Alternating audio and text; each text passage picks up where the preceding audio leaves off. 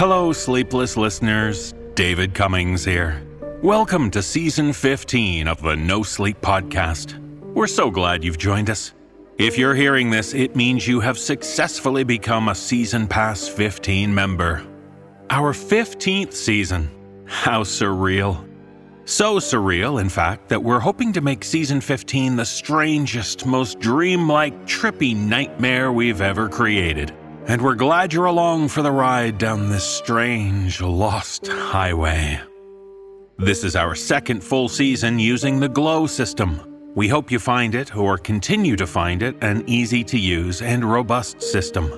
And even though Glow should be as trouble free as possible, there may be reasons for you to reach out about support issues for your season pass. There are two ways you can do this. If your problem is related directly to the purchase of your season pass or playing it on an app, you can contact the Glow support team directly at hello at glow.fm. That's hello at glow.fm. They have a great support team and they'll be able to help you quickly with any technical or payment issues. And if you need to contact us at the podcast, you can always reach us at admin at thenosleeppodcast.com. And as I always say, please don't contact us via social media because we're just not set up to handle support issues that way. Email is the way to go. Now, in this time of isolation and staying inside as much as possible, we present a tale about an unexpected visitor. Do you know that feeling you get when there's a knock at your door? When you're not expecting anyone and the hour is late? How it makes your heart race and your mind scramble. Am I expecting anyone? You ask. Who could it be at this hour? Do I dare even go near my door? Even if the situation is benign, it can still be unsettling. Well, now imagine if your visitor is someone so utterly surreal and bizarre, like the one evoked from the mind of author Rory Say that it leaves you feeling like you'll never be the same again. We can only hope you never have to answer the knocks on your door and encounter the Blinking Man.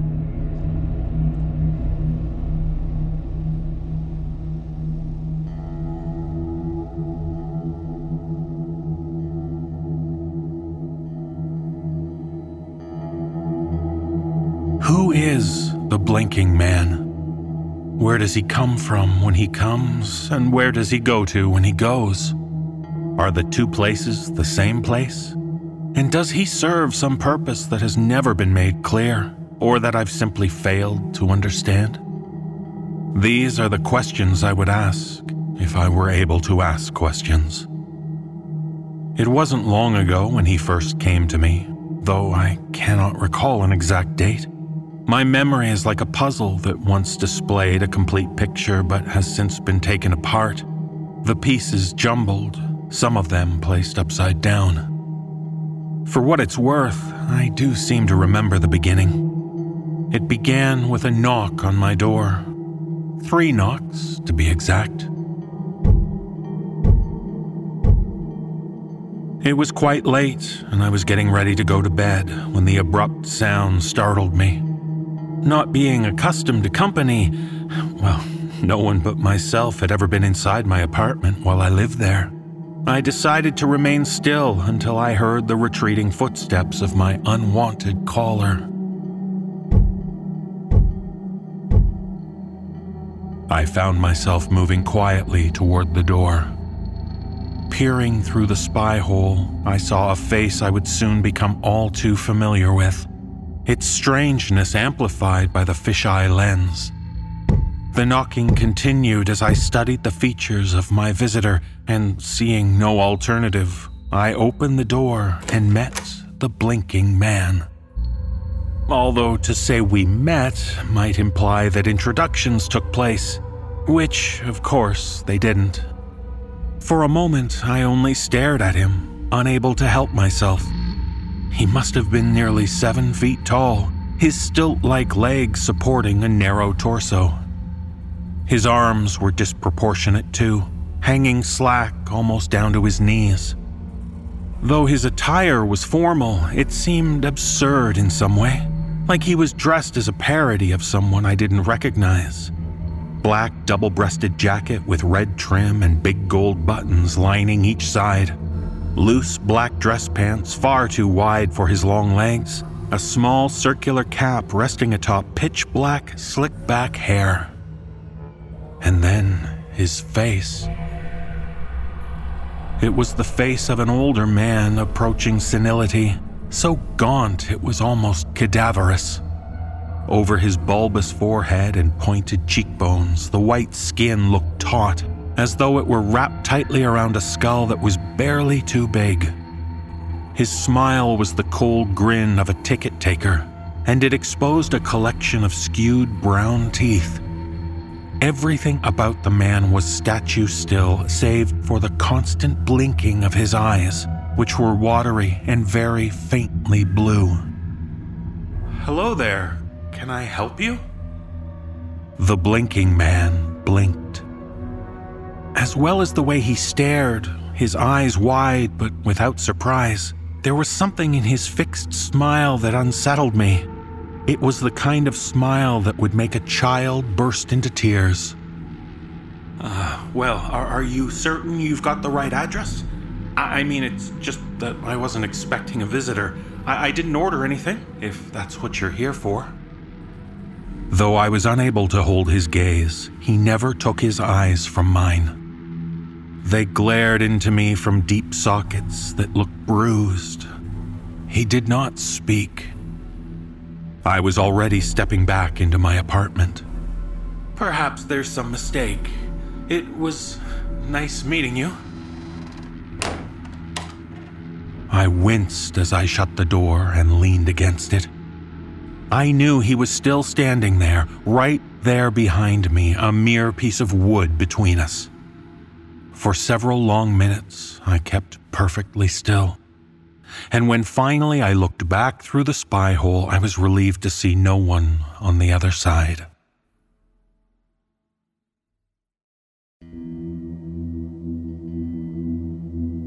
The foregoing is a highly typical example of an encounter with the blinking man. Instances like it repeated themselves sporadically over the following months, although I have trouble recalling many other specific episodes. This is likely as much to do with the fact that each visit was more or less identical as it is the result of my failing memory.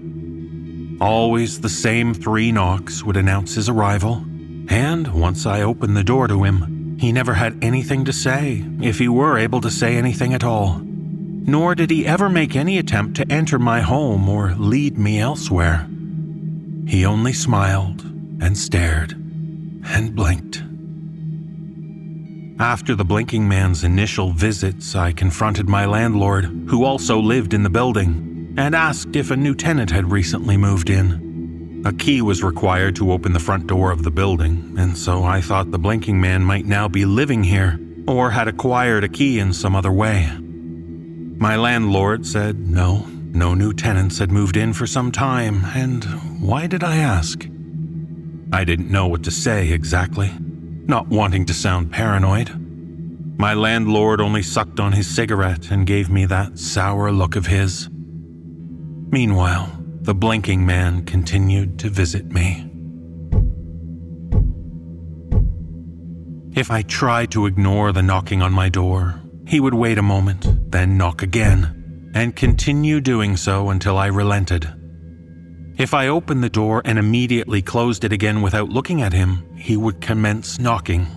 But if I opened it and acknowledged him in some way, said hello, or simply met his eyes, he would go away the next time I closed the door. Sometimes, after closing the door on the blinking man, I would immediately open it again to try to see him leave. When I did this, he would either still be standing there exactly as before, or he would be gone. I never seemed able to witness him walking down the length of the hallway and exiting the building. If I looked through the spy hole just after closing the door, I would see him still standing there but if I then quickly opened the door again, he'd have vanished. Naturally, the implications of this horrified me, and afterwards I wished I had not conducted this kind of experiment. I also recall instances of physical interaction. It occurred to me that when I opened the door to the blinking man, I was effectively trapped inside my apartment, given that his tall frame took up the entire doorway. All I had to do to get him to go away, though, was shut my door, wait a moment, and then open it again. Still, at some points, and I cannot say why, I tried to push past him, but couldn't. His body, planted to the floor, felt harder than stone. Next, I grabbed him by the lapels of his jacket and I tried to wrench him out of the way, but he would not move, and it seemed as though his clothes were stuck to his body or were a part of his body. Appalled, I slammed the door to make an end of it.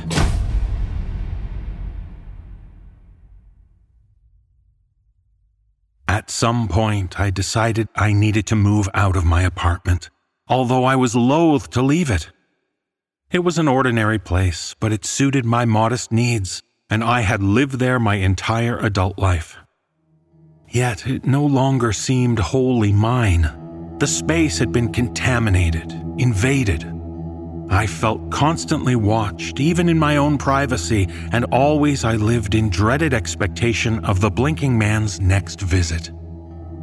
So I found rooms on the other side of town, much like my old rooms and lived undisturbed for some period of time. I still found I couldn't talk to anyone about my strange troubles. There was no one whom I trusted, no one I knew who would listen to my tale as anything but the deliriums of a solitary lunatic. After all, I carried no tangible evidence that the blinking man existed outside of my own imagination. And I admit that after settling into my new abode and living there for a time without incident, I allowed my mind to seek comfort in the possibility that I had somehow invented my own torment. But my respite was a momentary denial. For even in my new home, I never felt entirely alone, never completely alienated from a certain presence. It was impossible to rid myself of the impression that I was under constant surveillance by something unseen. What a curse that each iteration of a recurring nightmare should seem new to the dreamer. I often awoke in the night wondering if the three knocks ringing in my ears were real or the echoes from a dream and as I woke in the darkness, I would sense that I was the subject of a motionless observer standing silently in a corner of my room or at the foot of my bed. Sometimes, when I sat up, half my mind still asleep, I would see him for an instant. His pale face seeming to levitate in the dark, his imbecilic grin spread across it like a deep wound but if I struck the bedside light, I would see nothing where I thought I'd seen him. I would be alone, clammy with cold sweat, unable to convince myself that I was really alone.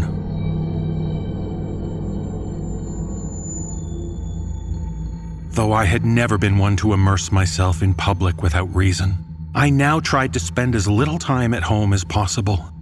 Still, no real incidents had occurred since I moved, yet I felt crippled by anticipation whenever I was by myself. I began to spend my days wandering aimlessly through town or by the seaside, wondering if I should move somewhere else entirely, somewhere far away. I returned from such an excursion late one afternoon and found that my key would not work in the lock of my door. For a moment, I stood bewildered in the hallway of my apartment building, certain that I had locked the door with the same key earlier that day. I was about to go and see if my landlord was available when I heard something that froze me.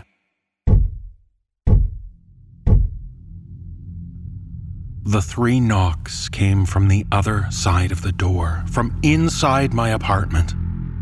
Then my door began to open, and standing there on the other side, in my own home, was the blinking man. But he did not wear his usual expression.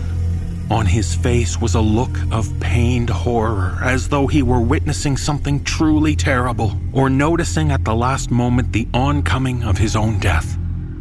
His head was tilted back and his eyes, blinking madly, were huge with fear. As I stood mutely staring, his right arm slowly elongated toward me, as if manipulated by an invisible string. Hypnotized by the strangeness of the moment, I raised my own hand and placed it into his, the long fingers like cold, clasping wires. And as he gripped my hand too tightly, I watched his head turn forward and his face transform into its typical countenance. Then he began to disappear.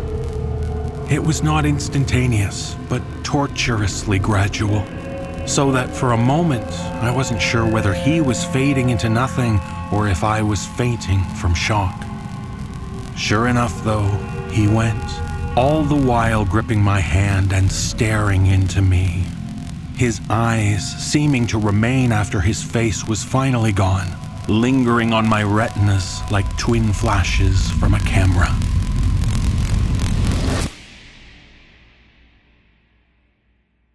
Suddenly, I was alone in the hallway, hand held out, holding nothing. A piercing sound stung my ears, some ecstatic outburst, and only when I was cowered on the ground did I realize it had issued from my own mouth. For as the blinking man disappeared, so too did a part of myself. It was in that moment that my mind was shattered like glass under a heavy stone, the pieces scattered and as I wept and wiped my face, I noticed that the hand I had used to shake the blinking man's was no longer my hand. The fingers were too long and too thin, the bony knuckles wanting to poke through the tight flesh. Aspects unrelated to the blinking man deteriorate from memory so that my existence seems defined by his visits, his presence. He is the only portion of the puzzle that still forms a picture. Various documents in my home bear a name that I assume was once mine, but I have no memory of a mother who gave it to me. My earliest memory is of a sound. The sound of three knocks on an apartment door.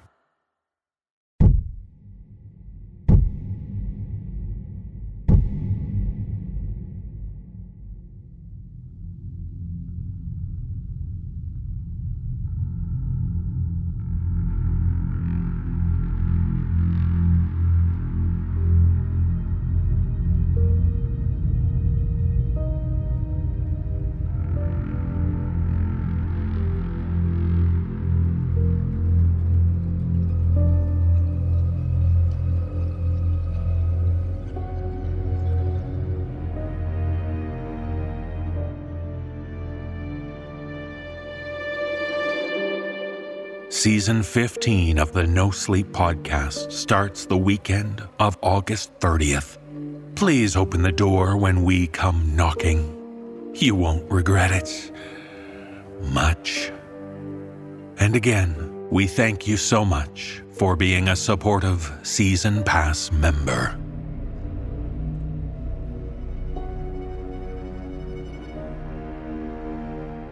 This audio production is copyright 2020 by Creative Reason Media Inc., all rights reserved. The copyright for this story is held by Rory Say.